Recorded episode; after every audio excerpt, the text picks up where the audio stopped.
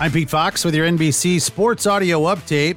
One college football game on the schedule today featuring a top 25 team. The 15th ranked Michigan State Spartans welcome Western Michigan to East Lansing. As for tomorrow's action, a full slate the first full Saturday. Things underway at noon Eastern in College Station at Kyle Field. Number six Texas A&M versus Sam Houston. Also at noon Eastern, number eight Michigan takes on Colorado State in the Big House. On ABC at 3:30 Eastern, number three Georgia faces off against number 11 Oregon.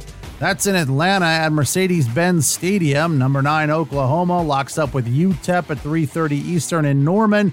Also a 3:30 Eastern start for number 19 Arkansas and number 23 Cincinnati. That's at Razorback Stadium in Fayetteville. Number 1 Alabama faces Utah State at 7:30 Eastern at Bryant Denny in Tuscaloosa.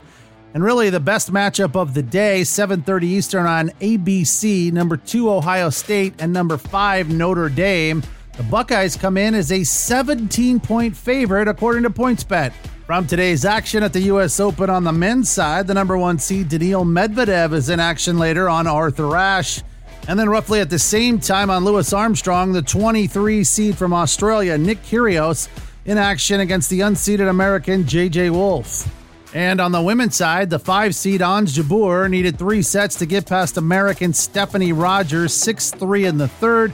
And of course, tonight at 7 Eastern, all eyes will be on Arthur Ashe Stadium as Serena Williams takes on the Aussie Tomljanovic. From today's action on the Diamond, 10:10 Eastern in LA at Dodger Stadium, it's first and second place in the NL West. The Dodgers taking on the Padres, who are currently a mere 18 games behind LA.